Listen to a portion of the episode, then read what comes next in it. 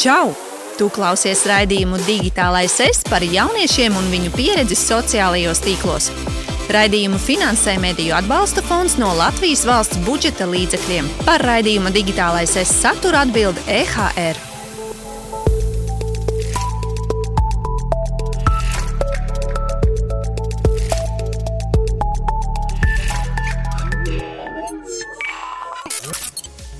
Čau! Te digitālais es raidījums par sociālajiem tīkliem.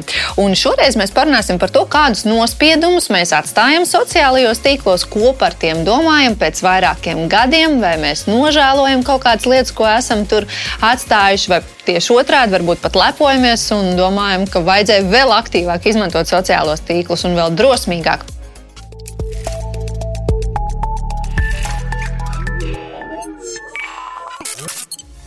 Un šodien mani viesi ir uh, mūsu pašu EHR mediju grupas influencere, draudzene un Dīne. Sveika! Sveiki. Uh, Edgars Edvards Vīļums, jaunietis.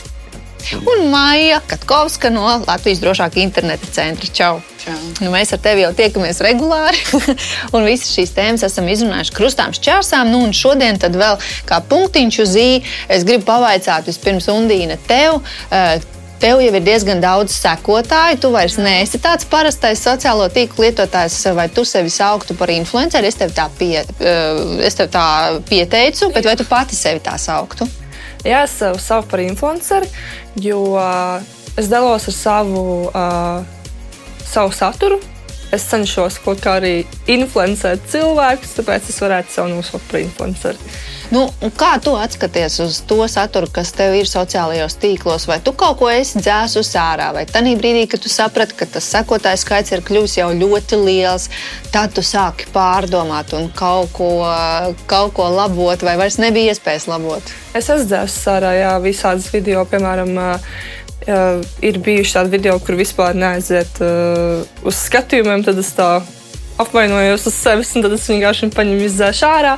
Tā ir bijis. Tad vēl.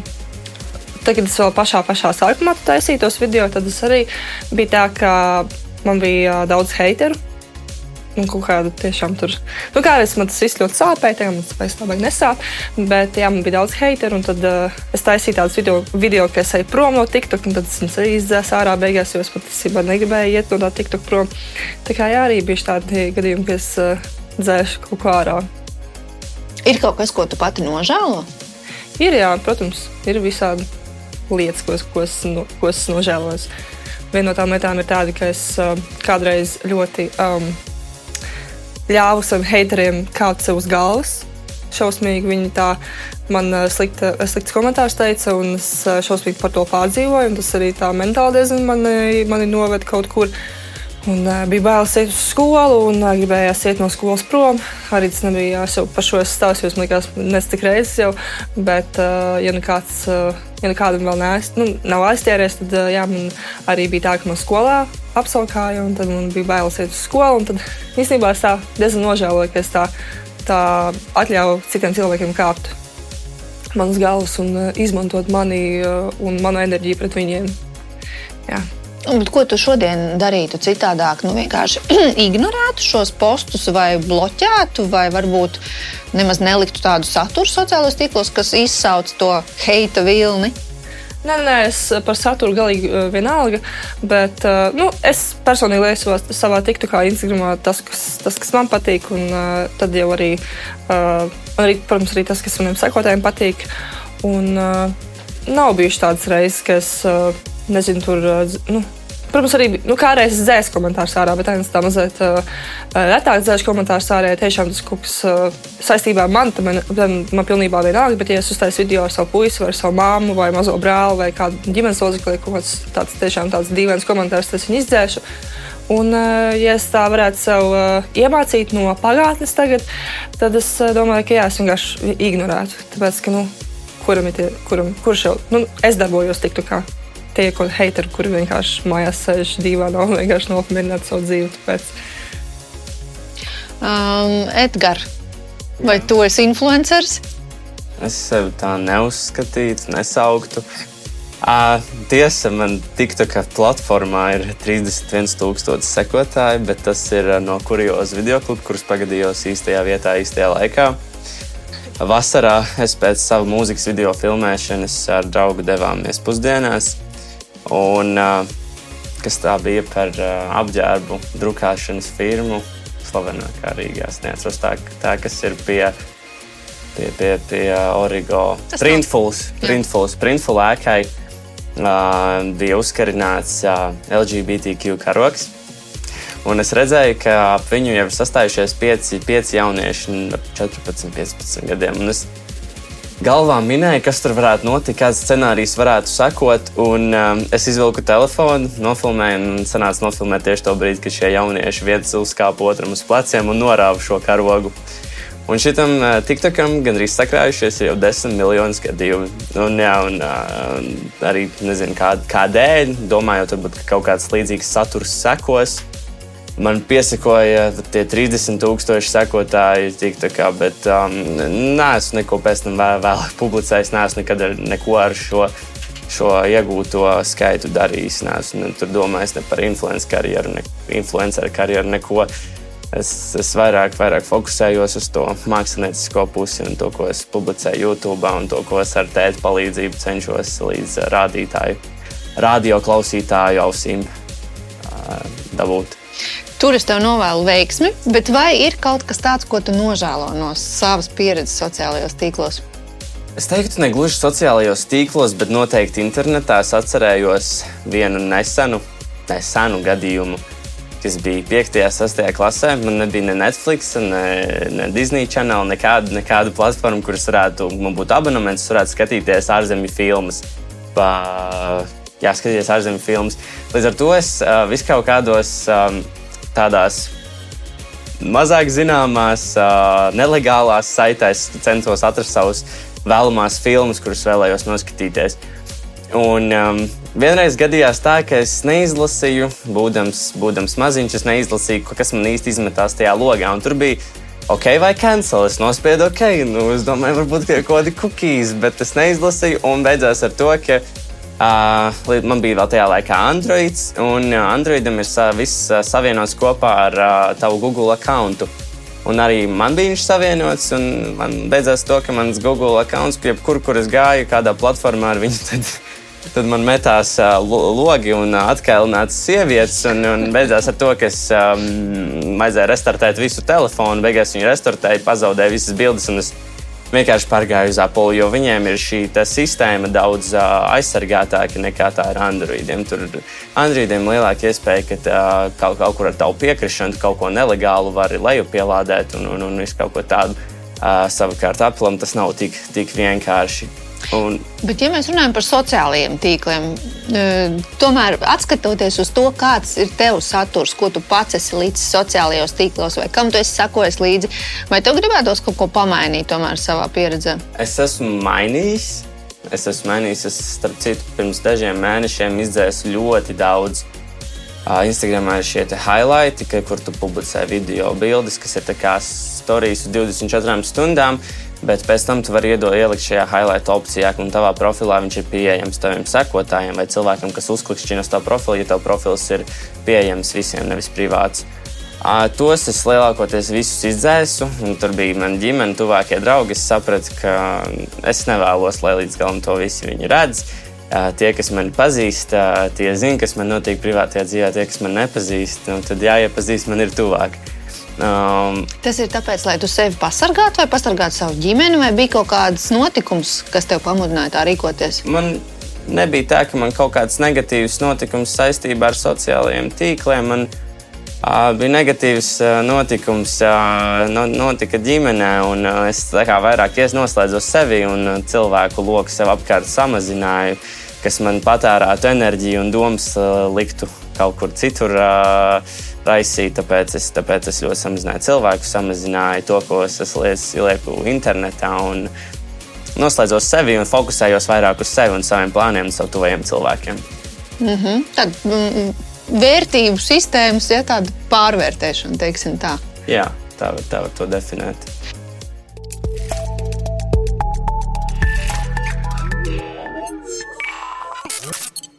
Čau! Šodien esmu atnākusi uz EHR biroju, lai noskaidrotu, ko EHR darbinieki mainītu savos sociālo tīklu publicēšanas paradumos, ja viņi varētu laiku pagriezt atpakaļ. Tu varētu pagriezt laiku atpakaļ, vai tu kaut ko mainītu saistībā ar savām publikācijām sociālos tīklos? Uh, es nezinu, vai es daudz ko mainītu, bet ir viena lieta, ko es noteikti šobrīd piekopju, un tā ir uh, neizvietot postus vai tekstu, kas ir balstīts uz emocijām. Tāpēc, emocijas bieži vien ir tikai kaut kādā mirklī, un nākošajā dienā tu varbūt vari nožēlot, bet tas vienkārši nav bijis vajadzīgs. Tas var izveidot kaut kādas, varbūt, ja ne gluži problēmas, atkal tad uh, vienkārši pārdomas un, un, un liekas negācijas, no kurām var mierīgi izvairīties. Es nezinu, no, nu, droši vien, ka mainīt, es mainītu to, ka es būtu aktīvāka un, un vairāk darbotos sociālos tīklos. Uh, nu, man ir viens stāsts, uh, tas uh, gadījās pavisam netīšām, un es uh, alkohola reibumā uh, izliku uh, storijos saturu, kas īsti nebija paredzēts publiskai uh, redzēšanai, tā teikt. Nu, un, uh, par laimi man ātri uh, draugi to pamanīja un teica, lai es viņu izņemu, bet tajā pat laikā ir jābūt nu, ļoti uzmanīgam. Ko tu posto sociālos tīklos, tādēļ uh, es vispār domāju, ka tad, kad tu tusē, tad labāk telefonu nevajag izmantot. Man, protams, ir ļoti daudz lietu, ko es nožēloju, ko esmu publicējis, bet uh, laikam lielākā lieta ir, ka esmu publicējis saturu ar savu mazo māsu. Jo kaut gan mana mamma atļāva, un mana māsa, protams, bija ļoti sajūsmā par to. Vēlāk ir bijušas situācijas, kad es neesmu ar savu mazo māsu mammu, un manu mazo māsu manis dēļ atpazīst kaut kādi nepazīstami cilvēki sabiedriskās vietās. Es domāju, ka tas nav kaut kas, ko es novēlu nevienam mazam bērnam, vēl pēc tam manai māsai. Ja es varētu pagriezt laiku atpakaļ, nu, kas noteikti nav iespējams, es uh, nekad laikam vairāk neliktu bildes no kaut kādām ballītēm, uh, kurās tu esi redzams ar glāzi rokās. Uh, neliktu postus, kas uh, parāda tā brīža emocijas, jo tas viss nākamajā dienā nav patiesība, un tad nāks pārdomāt to visu. Kaut kas tāds, ko tu varētu ieteikt jauniešiem, ko labāk nepublicēt sociālos tīklos pēc savas pieredzes? Uh, Zini, es domāju, ka tā būtu noteikti privātā dzīve. Privātai dzīvei ir jābūt privātai. Un, uh, kā saka, forša frāze - laime mīl klusumu.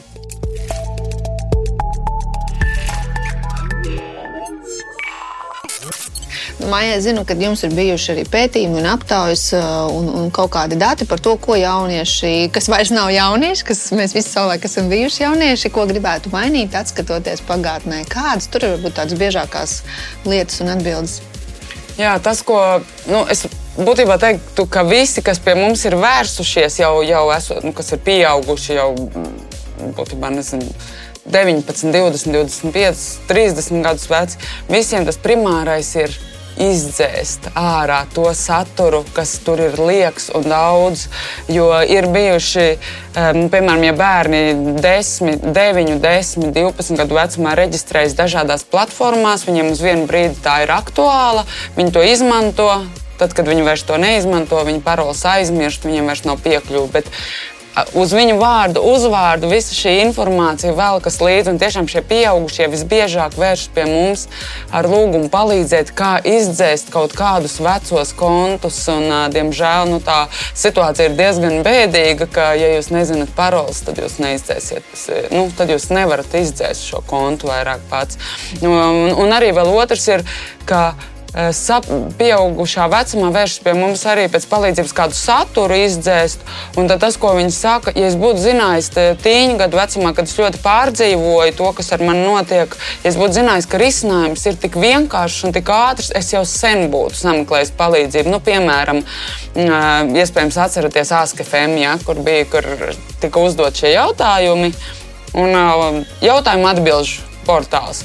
Un um, vienai meitenei, nu, kur jau pieaugusi sieviete, vairāk nekā 20 gadu, viņai bija 14 gadu vecumā kāds no pilsētas bērniem, skolas biedriem. Viņa nezināja, tieši bija izveidojis ar viņas vārdu uzvārdu ASKFM kontu un ļoti rūpjus jautājumus uzdevusi par skolas biedriem, par, par skolotājiem, par pilsētas iedzīvotājiem. Tiešām ļoti rūpjus jautājumus uzdevusi, ļoti rūpjus atbildes, it kā viņas vārdā. Viņa ļoti pārdzīvoja, bet neko nedarīja. Viņa neprasīja, ne, nemeklēja palīdzību, lai izdzēstu. Un, tad, kad viņa kaut kādā brīdī saņēmās, viņa vērsās pie mums. Un, tas mums prasīja divas dienas. Mēs sazinājāmies ar ASKFM administrāciju. Viņas konstantīgi izdzēs. Viņa saka, ārprāts, es toreiz staigāju, man bija kauns skolu iet. Es um, bija kauns par to, jo visi domāja, ka es to esmu uztaisījusi. Un, um, būtu tik vien, nu, zinājusi, ka, ka var atrisināt, būtu ātrāk meklējusi palīdzību. Un, un tas ir daudziem, ko mēs novērojam. Ka viens ir par to saturu, ko ir paši sastrādājuši, un tad nezinu, kā no tā, lai tiek vaļā. Un otrs ir, ka nemeklē palīdzību. Mm -hmm. Un, vai tev ir tāds saturs, par ko tev ir pašai kauns? Mm, varbūt varbūt no pirms sākumiem. jā, un ir bijis tā, ka nu, vienīgais man, vien, man vienmēr bija tā, ka man ir. Ja stājas profilu, tad man ir tikai trīs paroles, kuras atceros. Man, es nekad viņas nemainu. Nu, man nav tā, ka es uzstāju profilu, uzrakstu kādu pilnībā šķību paroli, kuras simtprocentīgi neatcerēšos. Man ir tādas trīs paroles. Bet ir bijis jā, kādreiz. Uh, kas bija ļoti populāri šie visi youtuberi Latvijā. Un, uh, bija tā, ka, protams, arī mēs klasē meitenes uh, visam tiem, uh, tām youtuberiem sekojām. Un tad uh, manai draudzenei uh, nepatika tur dažas youtuberis. Un, kā jau es teicu, kādreiz nemācīju kaut kā pastāvēt par sevi. Arī par tiem hateriem, ko es tikko stāstīju. Un, uh, jā, bija kādreiz tā, ka, ja viņai nepatīk kāds youtuberis, tad man arī viņš nepatika. Un mēs rakstījām visādus hate komentārus. Un, uh, un tas bija no mana uh, tagadējā YouTube profila. Un tad, kad es pats sāku filmēt YouTube video, man bija jāiet uh, meklēt tie visi komentāri un jādzēš ārā, tāpēc ka es uh, 6. un 5. klasē no tā paša profila, kurš man tagad ir rakstījis tādus uh, ļoti tādus stulbus komentārus visādus. Un, uh, Un, un, un, tas nebija ne tikai viena reize, tas bija vairākas reizes. Man liekas, bija kaut kādā 6, 7 klasē, un mēs tur visu tur salīdzinājām tos YouTubers. Un, uh, mums likās, ka Dievs, tas ir stulbi un tā, bet nu, tagad es pati esmu influencer kaut kā. Ja pasaule ir apaļa, ne? Tieši tā, tu, tā kā bumerangs, uh, bumerangs mēram. Tā kā jā, bija jāiet uh, dzēst ārā, un uh, tas bija tā. Nu, ja es varētu atgriezties atpakaļ laiku, atpakaļ, tad es noteikti nerakstīju tādus komentārus. Bet nu, no otras puses bija tāda maza, maziņa. Nebija baigi, baigi, baigi pašai savs viedoklis, un uh, bija pilnībā vienalga, kas būs nākotnē. Un, uh, jā. Nu, sociālos tīklus var izmantot arī savai karjeras veidošanai vai, vai tādai sekotāju vākšanai. Nu, ja mēs esam kādi mākslinieki un tu nodarbojies ar mūziku, vai tu arī izmanto sociālos tīklus tam, lai, teiksim, parādītu sevi plašākai publikai, savas mūzikas dotības, vai neizmanto? Varbūt vajadzētu to darīt vairāk. Es nezinu, gan jau YouTube neskaitās, kas sociālais tīkls. Skaitās. Skaitā. Okay, ja tas skaitās, tad es domāju, tā ir vairāk tāda platforma. Un tas, laikam, jā. Uh, jā, es nu, izmantoju YouTube galvenokārt. Ja Spotify skaitās, tad arī Spotify. Un uh, viss pārējais, kuras manas, manas mūzikas izplatītājs uh, piedāvā lielākās straumēšanas platformas. Es izmantoju Instagram, uh, kuras uh, paziņoju saviem faniem, klausītājiem, vairāk jau paziņām un draugiem uh, par, par, par jaunas mūzikas. Uh, izdošanas datumiem, ielieku kaut kādu bildi.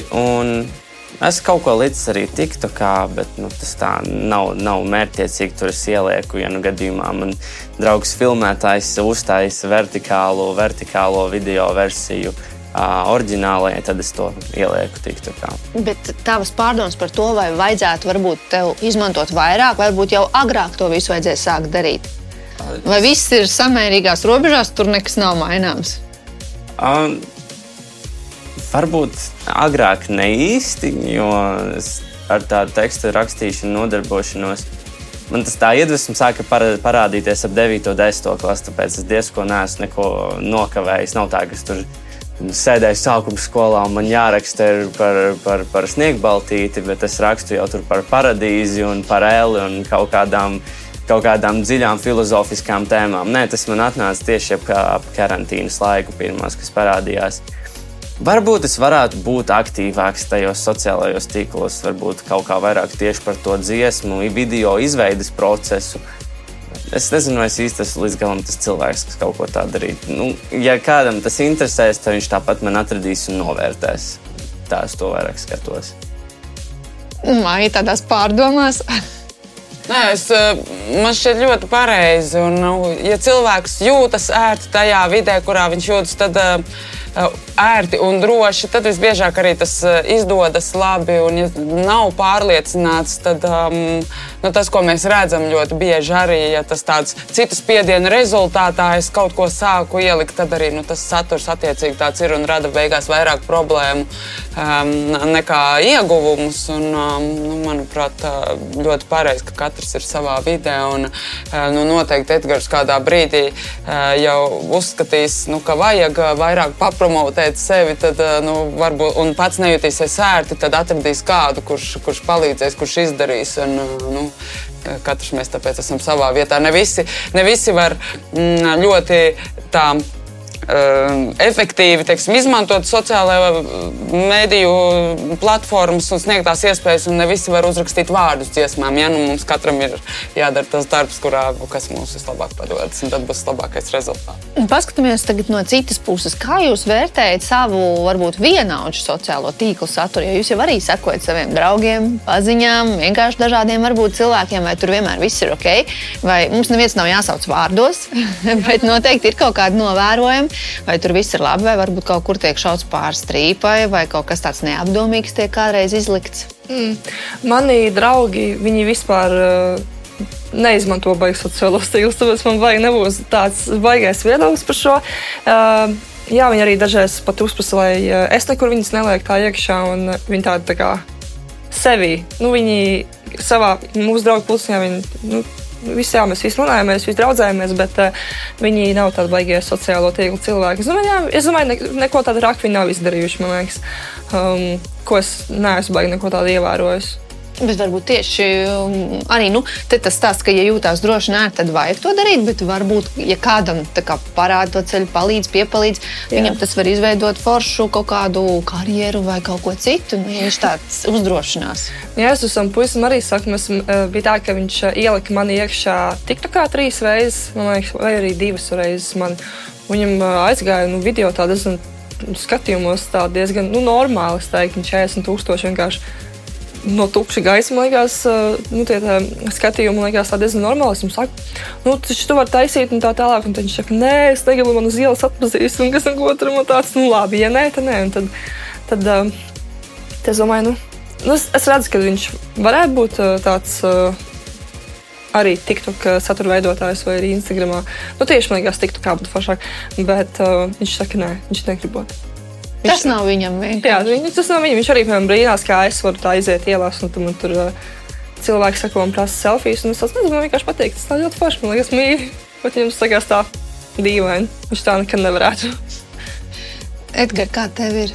Vai tu novēro kaut ko tavu apkārtējo cilvēku lokā, kaut kādas pārmērības sociālajos tīklos? Es teiktu, ka pārmērības noteikti nē. Varbūt tas bija nedaudz pārspīlētāks pamatskolas laikos. Varbūt kāds ielika kādu bildi, par ko mēs tagad draugu lokā mēdzam pasmieties, bet tās visas bildes ir izņemtas ārā, arhivētas un, um, un, un, un, un viss, viss ir daudz maz apdomīgi darīts. Un vienīgais, ko es atceros tagad īstenībā par sociālajiem tīkliem, man bija viens profils, man liekas, tā, ka tikko bija Instagrams parādījies ap 11. un 12. gadu. Un man vēl tēvs bija no Amerikas atvedis iPhone 5C, kurš vēl Latvijā nebija iznācis. Un, Es domāju, or selfija kamera. Nu, jā, tā ir selfija, jebkuru, kur es eju uz ielas, izkāpu no trolēļus, un bija pat viens, kurš poda uztaisīja ieliku Instagram. Es atceros maziņš, un tad vēl uz trepēm. Nu, vis, vis, vis, visdīvainākajās vietās. Un, praktiski, jebkur, kur es gāju, man bija selfijas. Un, uh, tā bija tā, tā bija? trešā. trešā. Un, un, un tas viss pārtrūka, mans, šī mana selfiju ēra, tad, kad es atnācu uz treniņu, man, un man, un man treneris pasmējās. Un es varbūt tagad arī treniņā izvelcu telefonu, o selfiju, rekusēdi uz soliņa, atpūties selfijas. Palika ļoti nērti, un īstenībā es gribētu pateikt paldies viņam par to. Un es, es toreiz domāju, ko viņš ir domājis, tā par mani ņirgāties komandas priekšā. Bet uh, laikam vispareizāk ir vistiešākajā veidā. Un, uh, tad, arī, tad arī praktiski tā manas sociālo tīklu galerija izskatījās pilnībā citādāk, un es teiktu, viņi ir pieņemami. Un vairs jau no kā vairākus pēdējos gadus, ja kopos es līdz nav tā, ka atskatos atpakaļ un man ir par to kauns. Un tas tiešām paldies manam trenerim. Skarbajam trenerim, stingrajam. nu, tiešām paldies trenerim. Vai ir kaut kādi ieteikumi jauniešiem, kuri mūs klausās, lai pārdomā savu sociālo tīklu saturu, lai kādreiz nenāks kaut ko nožēlot? Nu, pēc savas personīgās pieredzes, ko jūs ieteiktu? Um, es varētu ieteikt to, ka nevajag editot bildes. Protams, ne kaut kāds efekts, jau var uzlikt kaut kādus uh, kontrakstus, pamainīt uh, un tādas lietas, bet uh, uh, no manas uh, savas pieredzes es varu teikt to, ka es uh, kādreiz radīju saviem sekotājiem sliktu iespēju par, ne, nevis sliktu iespēju, bet neīstu iespēju par sevi, jo es editoju savus, uh, savu ķermeni. Es, uh, tas ir ļoti slikti, jo uh, man bija kaut kādi liekas, 10 tūkstoši sekotāju, un nevis 10 tūkstoši sekotāju redz neīstu, editotu uh, bildi ķermeni manējo. Un tad viņiem tas saka, Dievs, nē, viņi tik perfekti izstāsta, kaut man būtu tāds ķermenis, un tad es kaut kā tādu. tādu tā kā nereālistisku uh, iespēju par sevi uh, radīt. Tāpēc es uh, noteikti uh, gribētos, lai, lai uh, visi cilvēki, kuri taisa bildes un uh, rāda sevi internetā, ka viņi ir tādi tiešām tādi tā reāli. Un vai viņi ir tiešām reāli? Nevis tā kā es, kā es kādreiz editoju. Es vairs needitoju bildes, bet uh, kādreiz es uh, editoju bildes, un tos, to ļoti nožēloju. Jā, man sekoja deviņgadīgas meitenes, uh, desmitgadīgas. Nu, protams, tā kā Instagram var lietot no 13 gadiem, bet nu, tur jau aizpildīt, ka esi 13 gadīgs un patiesībā tev ir 8 gadi, 7 varbūt kādi. Tad, jā, tāda, tā kā tādā slikts tāds tāds tā kā, piemērs. Tas būtu viena lieta, ko es ieteiktu cilvēkiem. Un droši vien otra lieta - pārdomāt tos eh, heita komentārus. Jā, un neņemt galvā. Tiešām. Jo un pašam arī nerakstīt, varbūt. Pašam arī, jo man īstenībā es baigi nesūdzos par heita komentāriem sev. Bet, nu, bieži vien, ja es redzu kādam citam cilvēkam kaut kādu heita komentāru, man gribas tiešām kaut ko pateikt viņam, bet uh, sev kaut kā es nezinu. Man liekas, ka, ja viņš, komen, ja viņš komentē, tas haters man kaut kādu bildi vai uh, TikTok, tad uh, tas uh, aizies vēl for you page un man būs vairāk skatījumu. Es būšu vairāk priecīgs, tāpēc es kaut kā no vienmēr no kaut kā sliktā, vienmēr uh, arī ir kaut kas labs. Mm -hmm. Edgars. Viņa teica par uh, editotiem bildēm, es nobijos. Man ļoti patīk melnbaltais efekts. Bet tad es sapratu, jā, tu turpināji, tad es sapratu kontekstu. Um, Jā, varbūt kā, tāpat kā viņi teica par, par, tiem, par tiem komentāriem. Ne, nu, man ļoti nepatīk, ja nepamatoti kaut kas, kaut kas ļauns tiek teikts, bet ja būs kaut kāda kritika nezinu, par kaut kādām nepilnībām, argumentēt, uzrakstīts, es varbūt pat pateikšu paldies teiksim, pie savas dziesmas, varbūt, vai pie kaut kādas bildes. Bet, ja tas ir, tas ir tīri tā ļoti prastā valodā, nu, tad tas ir diezgan nožēlojami. Um, jā, tad apdomāt, kādas bildes liek. Nu, visbiežāk tas ir, es teiktu, vairāk meitenēm, šī tieši atkailināšanās kameras priekšā. Bet tas, kas ir par, par, par jocīgām mīmikām un, un, un kaut kādām bildēm ar draugiem, teiktu, nu, tas tam praktiski iziet visi cauri. Un vienā brīdī saproti, ka nu, ir jādzēš ārā. Nu, galvenais, galvenais neaizmirst parolus un neatkālināties, tad jau viss būs kārtībā. Ļoti trāpīgi. Nu, Māja vēl pēdējais punktiņš uz īņu. Jā, man ir, man ir divi galvenie ieteikumi. Viens ir, es ieteiktu vienu reizi gadā izskatīt cauri savus eh, nu, sociālo tīklu kontu saturu, saturam un, eh, un eh, nu, padzēst. Ja liekas, ka nu, šis man var, varētu traucēt vai vairs nepatīk, nu, tiešām um, padzēst ārā vai nu, padarīt, lai tas vairs nav publiski, lai glabājas tev pašam jāapskatīties, nu, kā arhivēt, ja, bet uh, lai tas vairs nav publiski. Un, uh, tiešām vienreiz gadā katrs, jo mēs pieaugam, mēs vairs neesam 14 gadu vecumā mēs vairs nedomājam tā, kā domājam 13 gadu vecumā. Ja mēs pieaugam un ar laiku saprotam, ka kaut kas no tā satura mums varētu arī mm, traucēt. Um, nu, tai mūsu attīstībai uz priekšu. Un otrs ir uh, ieteikums noteikti meklēt palīdzību. Ja ir uh, kādas uh, situācijas, um, kur mūsu pašu darbību rezultātā vai, vai citu uh, aktivitāšu rezultātā mēs nejūtamies labi. Piemēram, ir kādas fotogrāfijas, kur kāds ir ievietojis tevi sav, savos sociālo tīklu kontos. Ir jāmeklē palīdzība un nevajag vienkārši, nu, kā būs, būs un nu, turpināt pārdzīvot par to. Gan pie sociālo tīklu administrācijas ir daudz un dažādas iespējas, kā ziņot, kā pasargāt sevi, gan vēršoties pret, pie, pret cilvēku, kurš nu, veic kādas aktivitātes pret tevi internetu vidē, un, protams, arī pie mums droši internets LV. Ja vēlas kādu saturu dzēst, tad, tad to noteikti var darīt. Un tas pluss ir jā, jauniešiem, kas vēl nav sasnieguši 18 gadu vecumu, kas vēl ir nepilngadīgi, tad uh, viņiem ir šī lieliskā iespēja dzēst visa veida saturu no Google meklēšanas rezultātiem. Lai ar viņu vārdu, uzvārdu, pat ja arī tu pats neesi to ievietojis, vai arī tu esi ievietojis kaut kur, kur tu neatceries paroles un nevar vairs izdzēst, tad Google, vismaz no Google meklēšanas rezultātiem pēc tavu vārdu, uzvārda var izdzēst šo saturu un tad nu, vismaz tik daudz var izdarīt. Jā. Tā ka noteikti rīkoties, meklēt palīdzību un tad jau viss būs kārtībā. Nu, liekam to visu aiz auss. Paldies, ka tu biji kopā ar mums. Šis bija digitālais es. Seko mums arī mūsu sociālajos tīklos. Atā, tā!